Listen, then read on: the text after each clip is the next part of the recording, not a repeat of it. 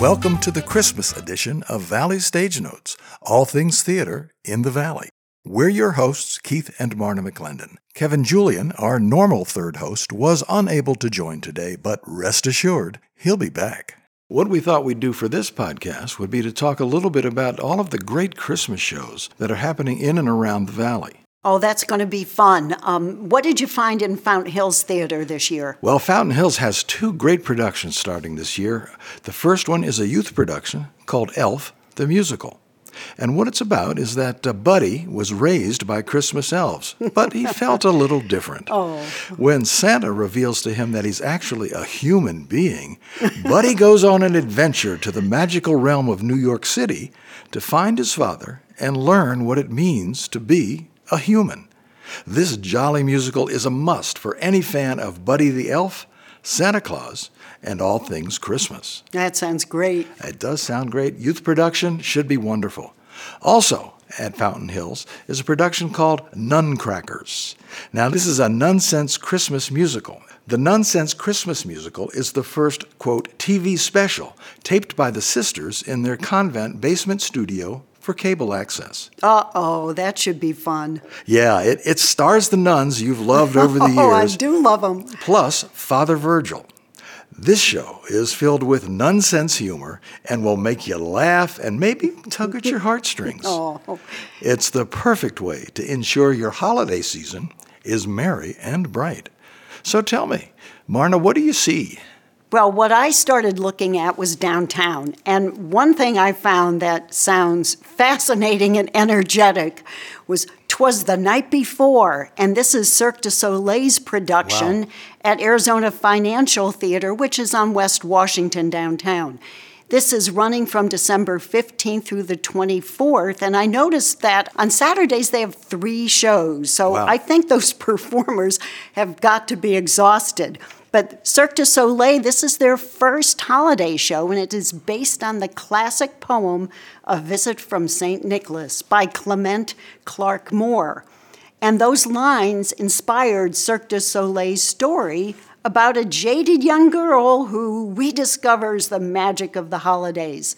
This was created for families, and it is conceived and directed by the Cirque du Soleil Artistic Senior Director, James Hadley. Did you get anything else downtown when you researched?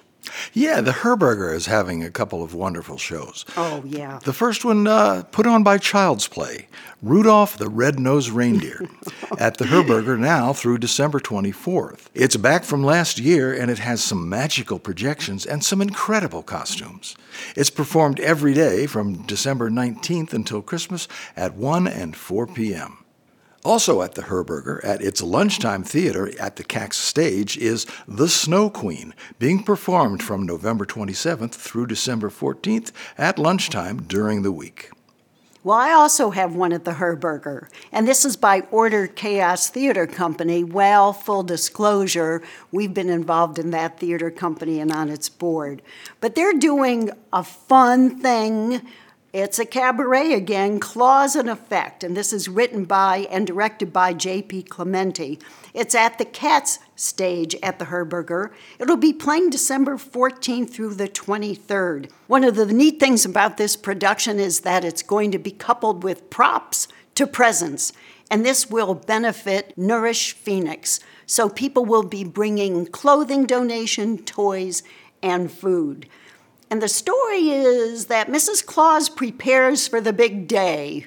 There's wit, there's music, there might be a sing along, but this is a holiday musical cabaret. Oh, it sounds like fun. I think it's going to be wild. then I also looked at Tempe, and there are a few things happening at the Tempe Center for the Arts.